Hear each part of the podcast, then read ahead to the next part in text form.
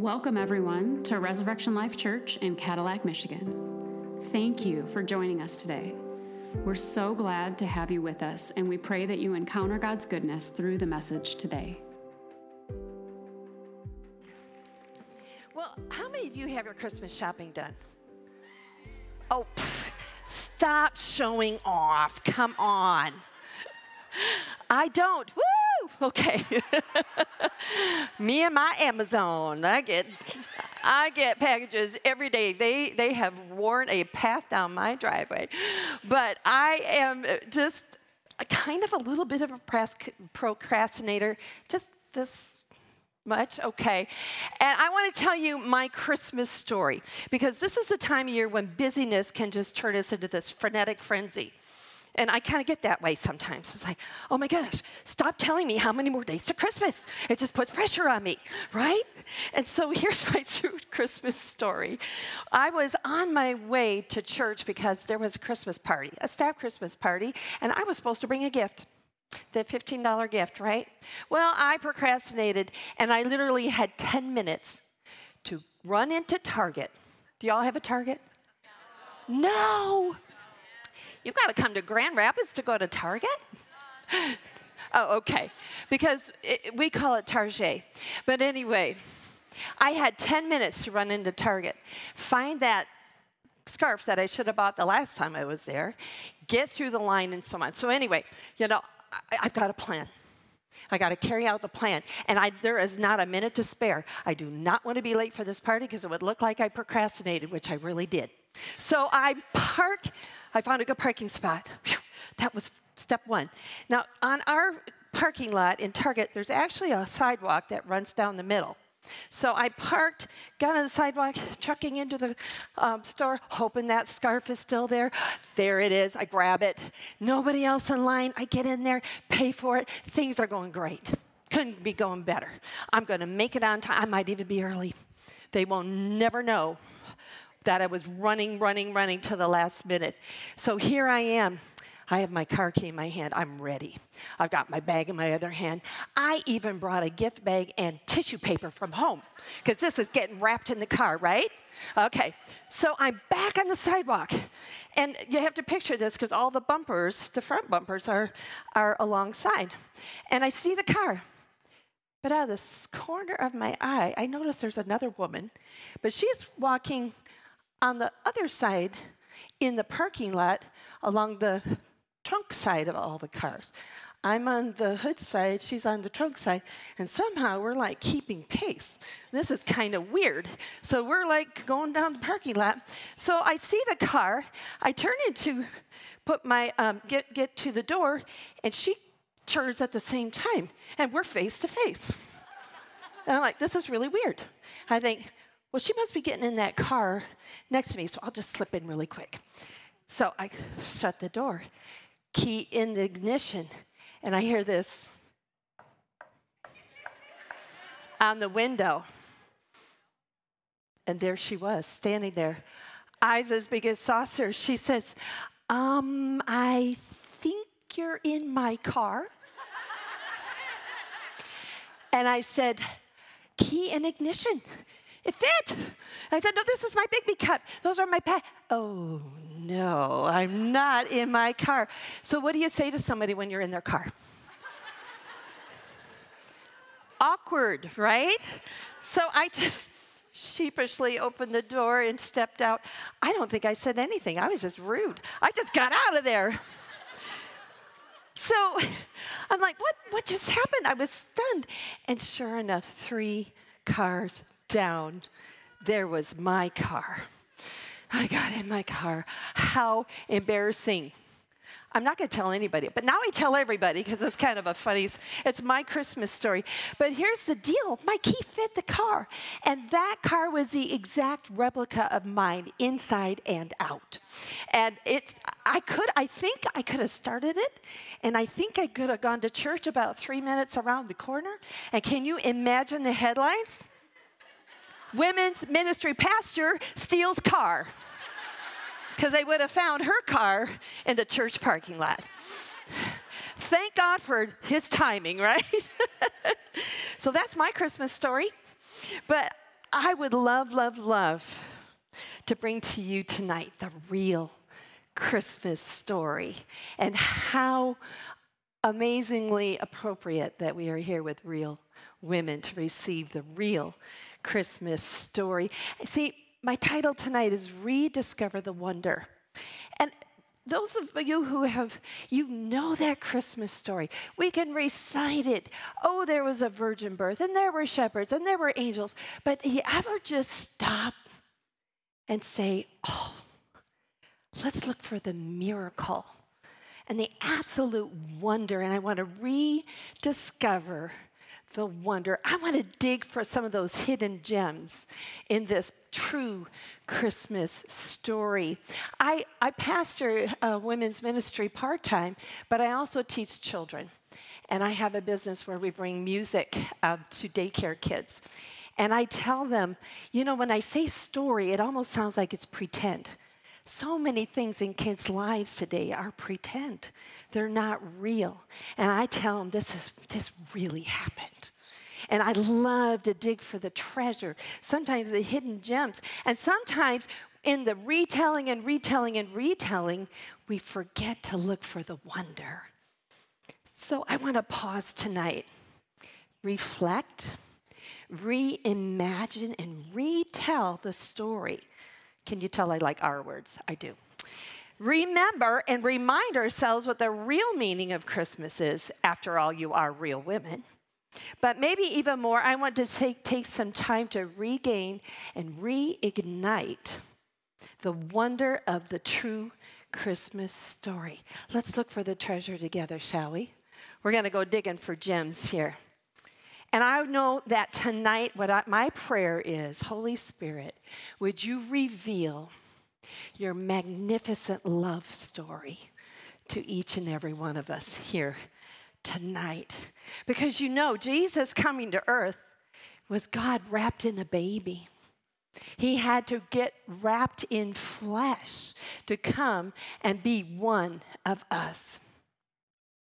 Now, we know that every word in the Bible was God inspired, Holy Spirit breathed. Amen. And I like to, when I'm reading the Bible, I like to ask some questions. And I like to ask the Holy Spirit, why did you want us to know that detail? What are we supposed to understand that you told us what seemingly maybe an insignificant thing, but it was significant enough for the Holy Spirit to put it into um, the living Word of God. And we have to remember the Word of God is just not dried ink on paper, it is alive, it is powerful, it brings life. Oh, I've seen, I've seen it raise the dead, ladies. That's how powerful the Word of God is. And so we're going to look for those life giving moments in the real Christmas story that we all love and know. But you know, I don't know that anybody retells the Christmas story any better than this guy that we're going to watch on the screen. Because this is a very familiar passage from Luke 2. So please roll that video, would you please? Isn't there anyone who knows what Christmas is all about? Sure, Charlie Brown. I can tell you what Christmas is all about.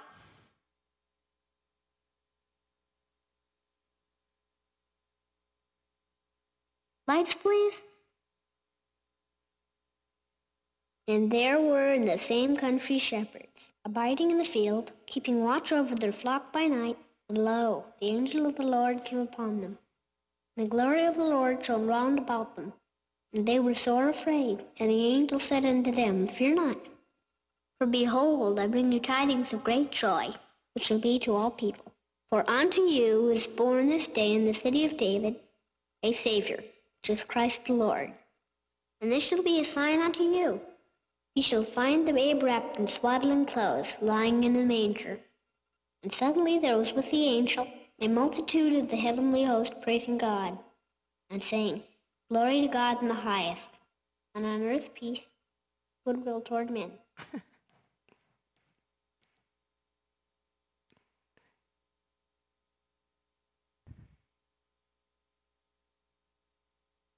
That's what Christmas is all about, Charlie Brown.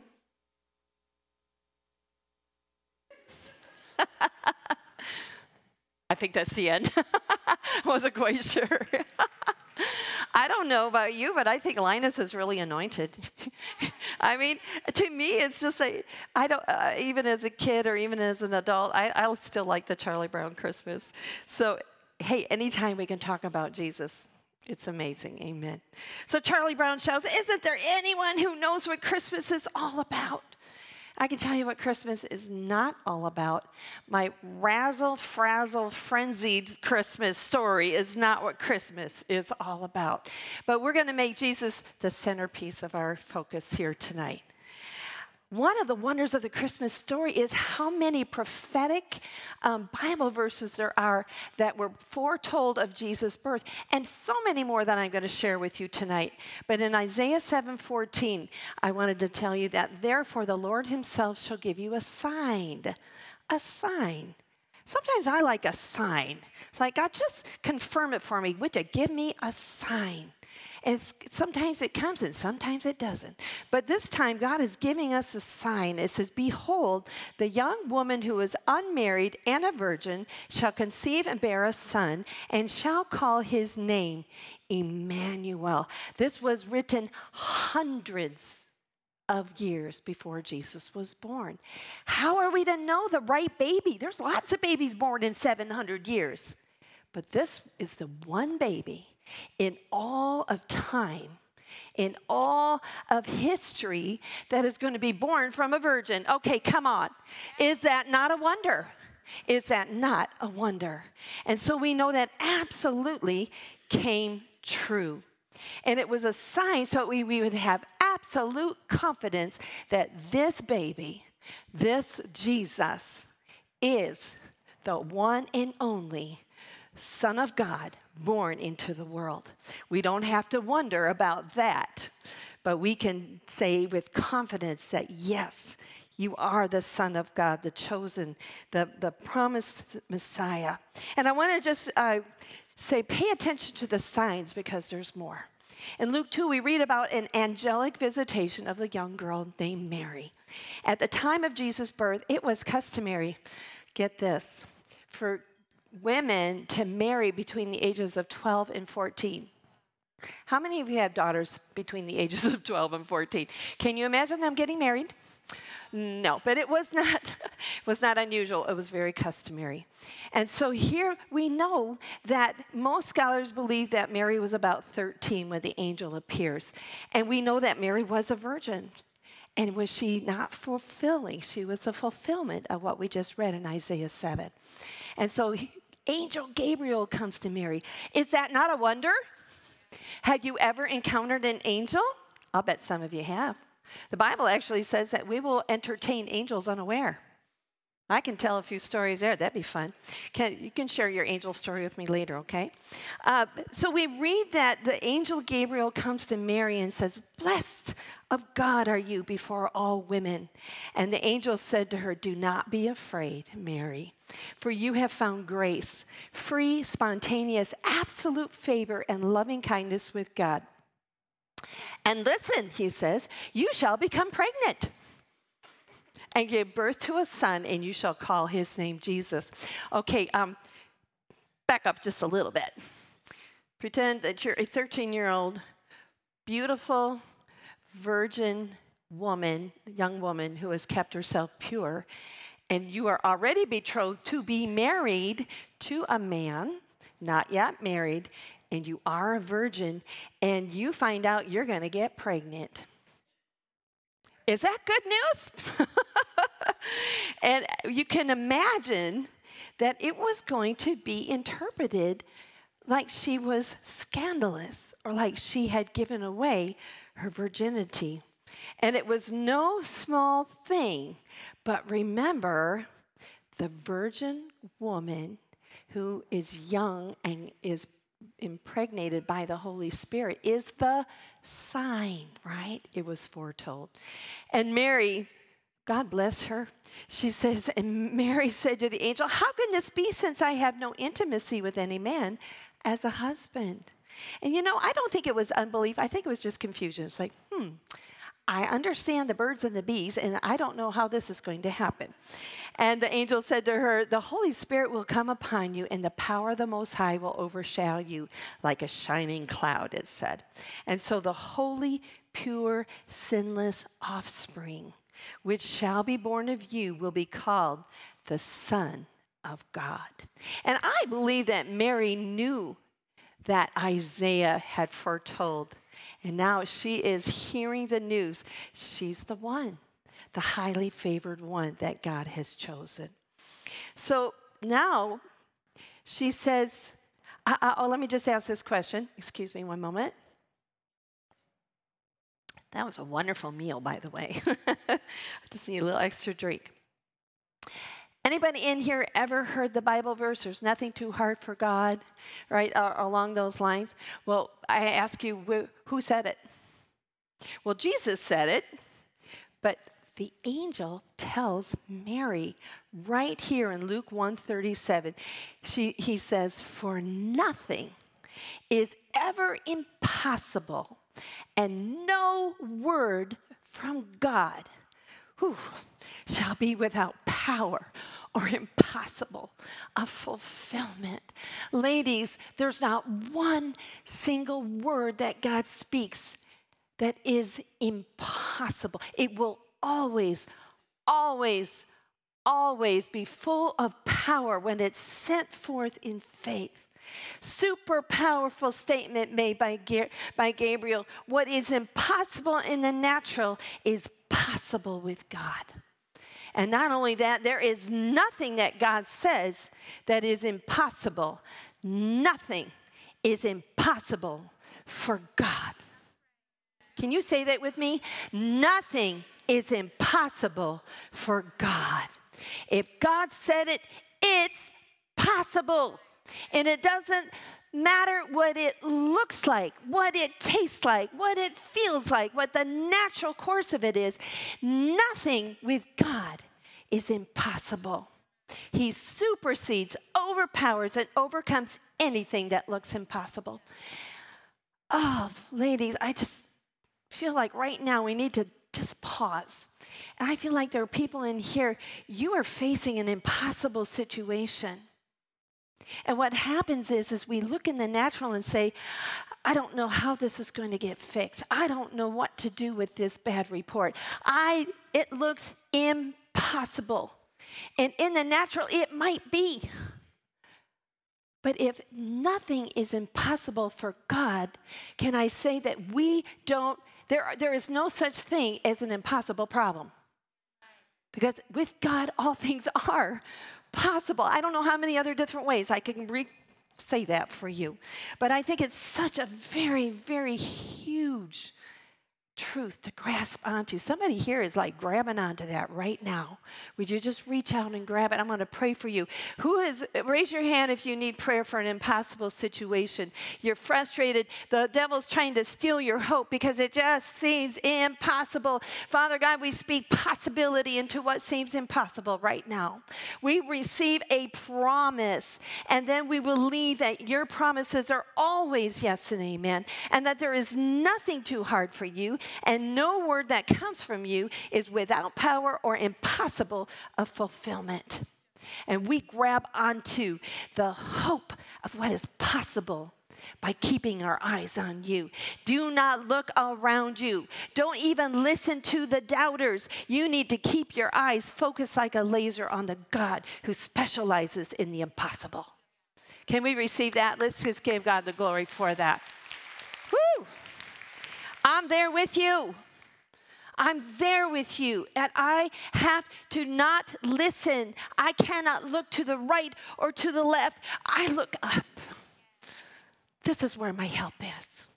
The God who is greater than sickness or disease, He's greater than any financial issue. He will heal your broken heart. That is not too hard for God. Do you sense the love in that? Thank you, Jesus, that you love us so much that you made it possible in the supernatural, what seems impossible in the natural. Father, I pray for comfort in grief. I pray for peace and consolation, healing from all sickness and disease, because thank you that you care about every detail of our lives. And He does. I love Mary's response. She says, Well, if nothing's impossible with God, then let it happen to me, just like you said. Oh, that we would have the, the same trust and faith in our God. Here I am, God. I'm choosing to believe and trust in you. I'm trusting in you over my situation, over my feelings, over my problems. I believe you've already provided everything that I need to live this victorious life because you finished that work for me at the cross. And I choose to rest, rest for your stress in your promises because He is faithful. All right. I have three more pages on that, but I think we'll move on. All right. Here's another prophecy.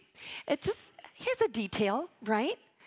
Micah 5 2 says, But you, Bethlehem Ephrathah, I don't think I said that right. I feel like I'm lisping, I'm not sure. But though you are small among the clans of Judah, out of you will come for me the one who will be ruler over Israel. The detail of where Jesus is going to be born apparently is very important. It's another sign, isn't it? But we have a problem because Mary and Joseph do end up getting married. Mary's pregnant, quite prego here. And the, uh, they live in Nazareth, and the Savior's supposed to be born in Bethlehem. So, how is that going to work? Well, it just so happens at that time that a decree went out for everyone to return to their ancestral home. And both Mary and Joseph were direct descendants of David, and David's home was Bethlehem. So here we have poor Mary riding on a donkey for who knows how long. Can you imagine being nine and a half months pregnant and getting, you know, having to make this journey? Because we know when the time was right, when she got there, Jesus was born. Such timing, though. God's timing is always exact. And I, I, I, don't know about you, I don't really like that when people say, God is never early, but he's never late. I just say, God knows. The timing is right. I'm going to trust his timing. I believe he puts us in the right place at the right time. And when we see that Mary and Joseph end up in Bethlehem, all I have to say is prophecy, check, got it, done. So Bethlehem was the right place and it was the right time. But do you know what the word Bethlehem, the name Bethlehem actually means? Is the house of bread. Now, when Jesus was in his ministry, he began to reveal to people who he is. And one of his I am statements is I am the bread of life. No coincidence, because he was born in the house of bread. That's found in John 6:35. Jesus said, "I am the bread of life. Whoever comes to me will never go hungry, and whoever believes in me will never be thirsty." And while they were there, the time came and Jesus was born. And she gave birth to him. But there was no room in the inn. And here it is the King of Kings, the Lord of Lords, the Prince of Peace, not being born in royalty, but he's born in a stable with animals. With my kiddos, we, we sing a song. It's like if there were donkeys and goats and sheep and who knows what in that barn. How in the world can God's baby sleep? It could have been a real noisy place. It seems like such a lowly place for the King of Kings and the Lord of Lords, doesn't it? But see, Jesus didn't come to ever sit on an earthly throne. He would never wear a jeweled crown, but he would wear a crown, wouldn't he? He would wear the crown of thorns because Jesus was a baby sent to the earth on a mission. He was a baby born to die. He was the Savior of the world. He did not come to, to bask in any palace, but he came to be one of us and to live among us. And he had to lay aside all of his advantages of being God. Now, why is that significant? Because we find out that Jesus never sinned. You say, well, of course he didn't. He was God. But he was man. He lived as man, so connected to God, his heavenly Father, that he did nothing but what God showed him to do and said nothing but what God he heard God say. And if we did that, it would keep us out of a lot of trouble, don't you think? And in that, Jesus never sinned in thought, word, or deed. We'll get back to the significance of that a little bit later. So here he is, he's a baby wrapped in cloths, laying in a manger. Now, come on, babies don't sleep in mangers. A manger is a feeding trough.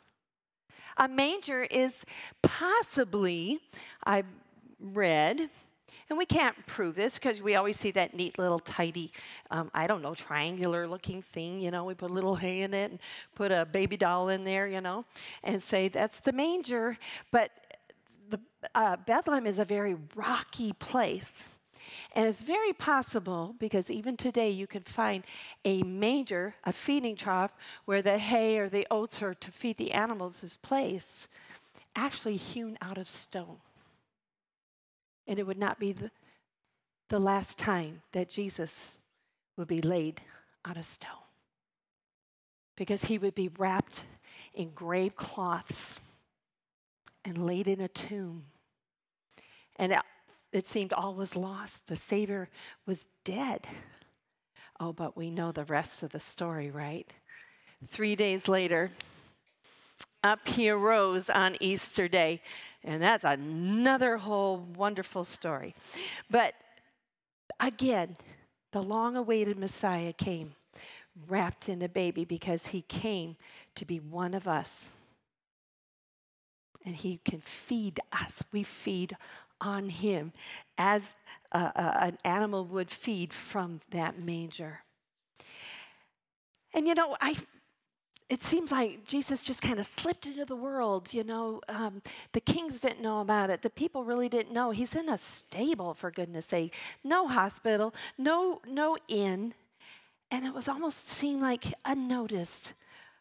Oh, but he may not have lived in a palace, but he had a pretty royal birth announcement, wouldn't you say? Because in the fields surrounding Bethlehem, there were shepherds. You know the story, right? And they were taking care of stinky sheep, I'm sure. And in the middle of the night, we know what happened. A beautiful band of angels appears, and the night turns from dark to light. And it says that the sky is filled with these angelic hosts proclaiming Jesus is born. And they would say, um, Go find this baby because here's a sign. Remember, we talked about signs. And one of the things that the angels tell the shepherds is this will be a sign for you by which you will recognize him. You will find, after searching, a baby wrapped in swaddling clothes and what? Lying in a manger. So, guess what? The shepherds, to find the right baby, I'm sure there was more than one baby in Bethlehem, did not go knocking on doors. But where do you think they went? Looking in every stable. Any baby in there? Nope. Next one. Uh, nope. There's no baby in that manger until they found the one and only baby in Bethlehem, born that night, laying in a manger. This was the right one. And God made sure that the shepherds knew that this was truly the Son of God, the long awaited Messiah born in a stable, lying in a manger. Many scholars believe that these fields surrounding Bethlehem were also uh, the same fields that sacrificial lambs, which were offered uh, for sacrifice to take care of our sin problem, that those lambs were being raised, the temple lambs were being raised around those fields. Others believe that these fields uh, were part of uh, Boaz's flocks, and he's also part of the lineage of, of Jesus, of David and Jesus. But see, temple lambs had to be sacrificed because the blood of an unblemished lamb covered over sins, but it had to be done over and over and over.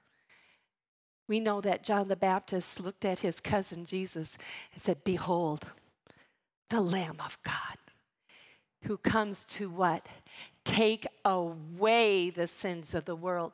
The, the blood of an animal could only cover sin. Like if I could fill this whole stage with stinky garbage, it would be like putting a sheet over the top so you couldn't see it, but it was still there. It was just a covering. It was temporary until Jesus the perfect Lamb of God, was going to shed his blood and he would do a final sacrifice. He would wash your sins away. As far as the east is from the west, I don't know my directions here, but you know what I'm saying. Does east ever meet west? No. Can I just proclaim you? You are no longer sinners, but you've been blood washed in the Lamb's blood once and for all. And what a beautiful sacrifice because the wages of sin is death. Something or someone has to die, but it has to be perfect blood. See, that's why Jesus had to come down from heaven. He was 100% God, 100% human. And because a man in the beginning gave away his rights and sinned, therefore all of creation fell Sin came in through one man, sin had to be eradicated through a man. God couldn't do it without a man. So he sent the man, the only one who could do it for you and I, the only one who could live that perfect life, the only one who would have the perfect sinless blood that gives us the freedom to no longer be living in the captivity of sin. But he set us free from his bondage. He was a baby born to die. Because you see, Jesus laid his life down. No one took him, his life from him. I believe Jesus could have at one t- point said, Can't do it, don't want to do it, too much, God, go find somebody else. But he did it out of obedience and he did it out of love. He did it because He loves you. If you were the only one that needed salvation, if you were the only one that needed cleansing from the blood of Jesus, He would have died just for you. But He only has to do it once for all time. And while Jesus hung on the cross, shedding his blood, God made him the, the carrier, the bearer of our sin, the innocent one, the unblemished Lamb of God, the one who never sinned became sin for us. 2 Corinthians 5:21 says, "He made Christ who knew no sin to be sin on our behalf, so that in him we would become the righteousness of God. That is, we would be made acceptable to him and placed in a right relationship with him by his gracious, loving kindness." Picture this you commit a crime. You're guilty. You did it. And now you're facing the judge. You deserve the judge to throw the book at you. You were caught red handed in breaking this law. And when it comes time for that conviction and he, you're sure to get the death penalty, somebody steps up and said, Send me instead. I'll take the punishment for you. You can go free. I'll die in your place. That is what Jesus did for us. He never committed a sin, but he became sin so you and I could enjoy right relationship with him. We are declared righteous, not because we're so good, but because he is so good. Amen? Amen. Did you know that temple lambs during the time of sacrifice, they were sacrificed two times a day? Once in the morning at 9 a.m. and once in the afternoon at 3 p.m. Did you know that Jesus, the perfect, precious Lamb of God who never sinned, the innocent dying for the guilty, was nailed to the cross at nine in the morning, and he breathed his last breath at three in the afternoon. Jesus is truly the Lamb of God who takes away the sin of the world. I don't know about you, that just gives me chills to say, Thank you, Jesus, for your love. I told you it was an amazing love story. And all we can say is, Jesus, we love you and thank you. Don't let anyone ever take Christ out of Christmas. It's Christmas. And without Christ, it's just muss. so it needs to be Christmas. And every once in a while, I slip up and say happy holiday, but uh, mm-mm, mm-mm. no, no, no, no. I don't ever want to take Christ out of Christmas because he is the reason that we love him it's his love, love story to us. Get this one Romans 5 8. Love this passage. But Christ proved God's passionate love for us by dying in our place while we were still lost and ungodly. Ladies, he did not wait until you were lovable. He loved us when we were absolutely unlovable. Before we loved him, he loved us first because he chooses to love you, and he couldn't love you anymore today uh, if you went out and just fleshed out, he still loves you, silly. Don't do it. His love compels me to go and sin no more because I would never do that to someone who loves me that much. When I have a true revelation of how much he loves me, it makes all the difference. Hallelujah. I hope you're feeling loved right now. I hope you're getting a new revelation of just the kind of love that He has for us. And the Word says, you'll never be able to reach the end of it the height, the depth, and the width and the length. You think you know Jesus loves me, this I know, and all I can say is, no, I don't.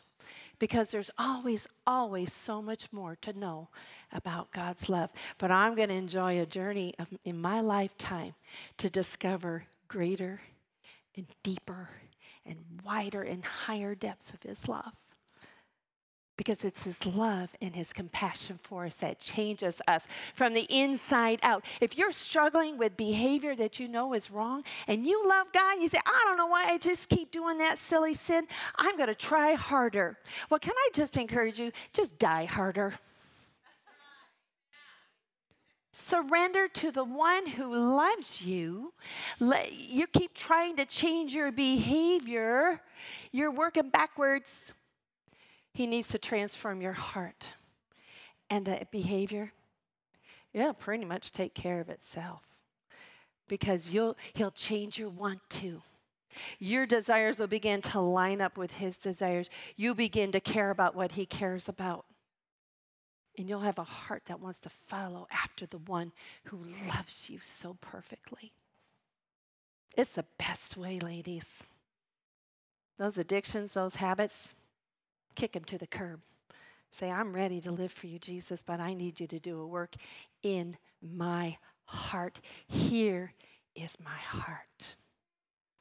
I had a friend say, What does God want from me? I keep trying so hard and I keep failing. And she felt so miserable and she was sure God was mad at her. And I said, Stop. It's like God loves you. He doesn't condemn you and guilt you or shame you, He just draws you in with His love. He's got arms open wide, ladies.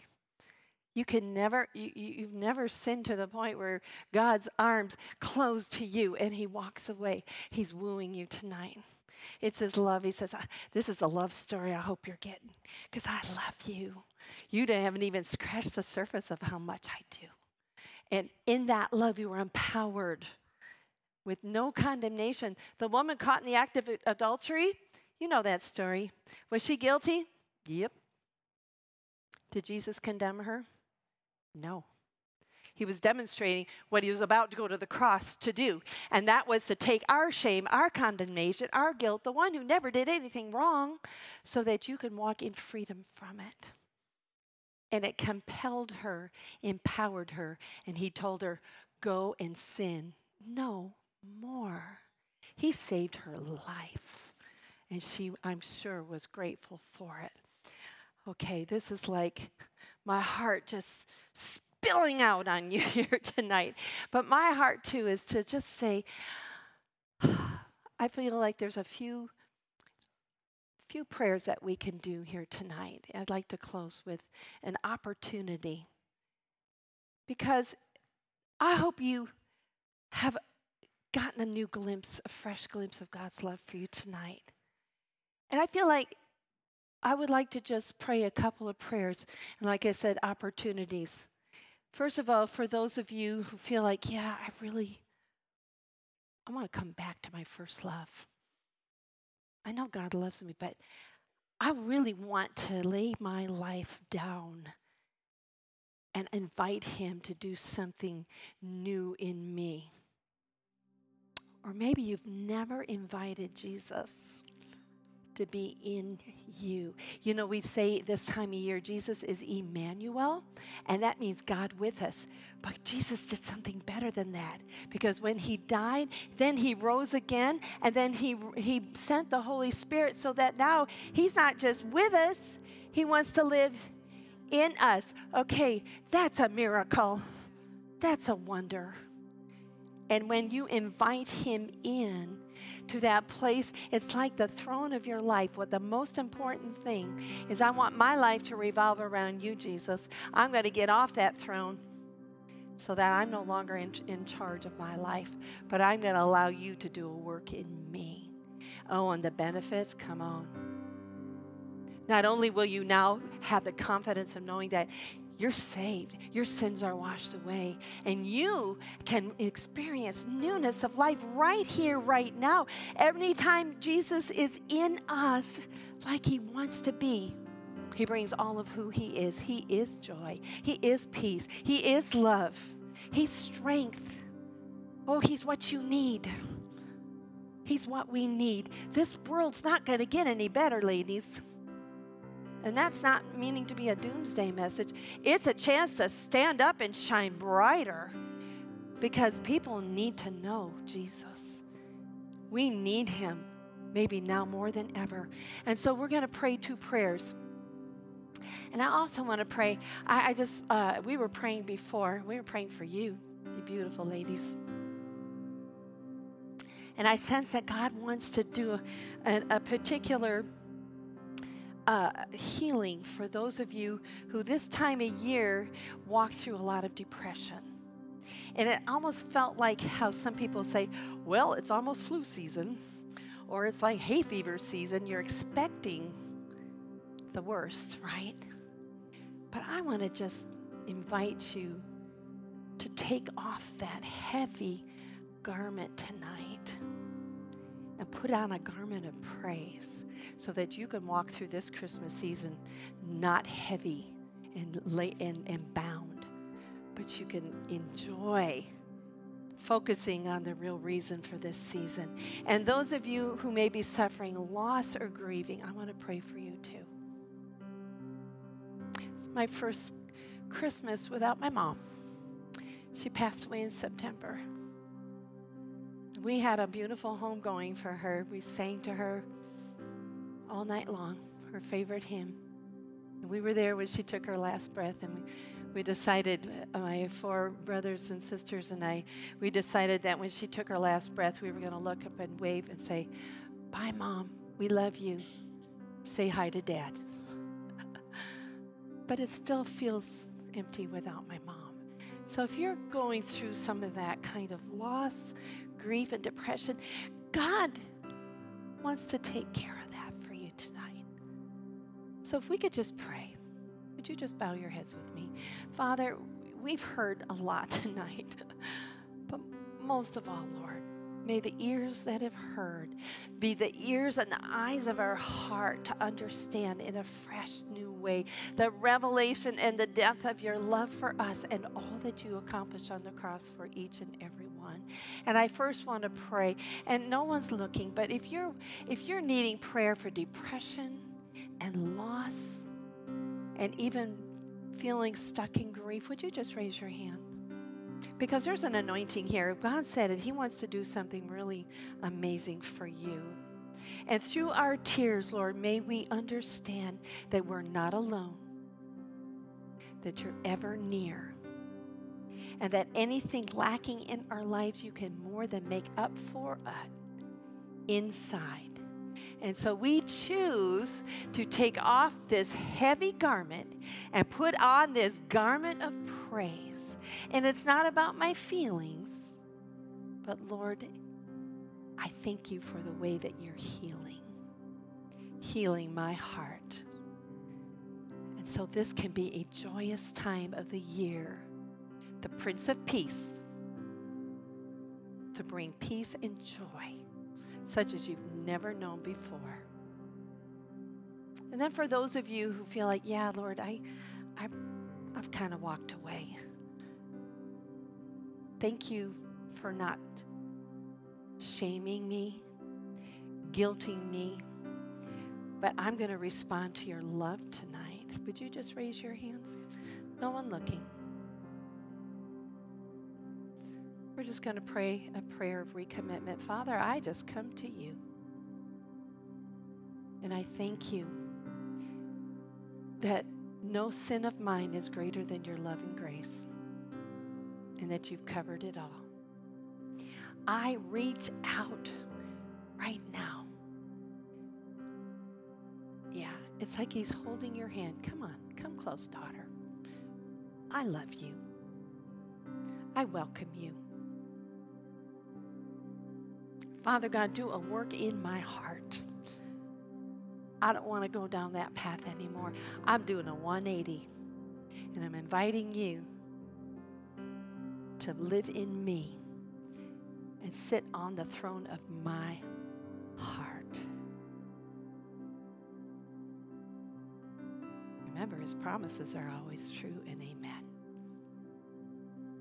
And finally, for those of you Maybe you've never asked Jesus to be that personal Lord and Savior. He saved you, but He also invites you to make Him Lord, surrendering our life to Him. And I want to do this a little differently because Romans 10 9 says, Because if we acknowledge and confess with our mouth that Jesus is Lord and believe in our heart that God raised him from the dead, you will be saved. So, Jesus, right now, if that's you, right now we just close our eyes and let's can we all confess this out loud together? When you mean it from your heart and we're confessing him as lord you're going to pass from darkness to light from death to life. What a miracle. And you will be on your way to heaven with the confidence of knowing that you've become part of god's family tonight. There's no greater place to be ladies so let's just all say this together. Say, Heavenly Father, thank you for sending Jesus. Thank you, Jesus, you came to earth. You were a baby on a mission, a rescue mission to save a lost and dying world. Right now, I recognize my need for you. I don't want to live my life for myself anymore. I invite you to come into my heart. I surrender the throne of my life, and I want my life to be all around you. Thank you for coming to earth. Thank you for dying on the cross. And thank you for being raised again. Thank you that I am saved. I have relationship with you and I'm on my way to heaven. In the mighty name of Jesus. Amen and amen. I think that deserves an offering of praise. Amen.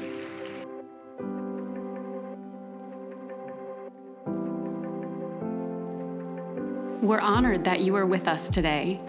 Please connect with us because we want to get to know you. Head to our website, getreslife.org that's G E T R E S L I F E dot org. And like us on Facebook, Resurrection Life Church Cadillac, for upcoming events and information and ways to connect. God bless you and have a beautiful week.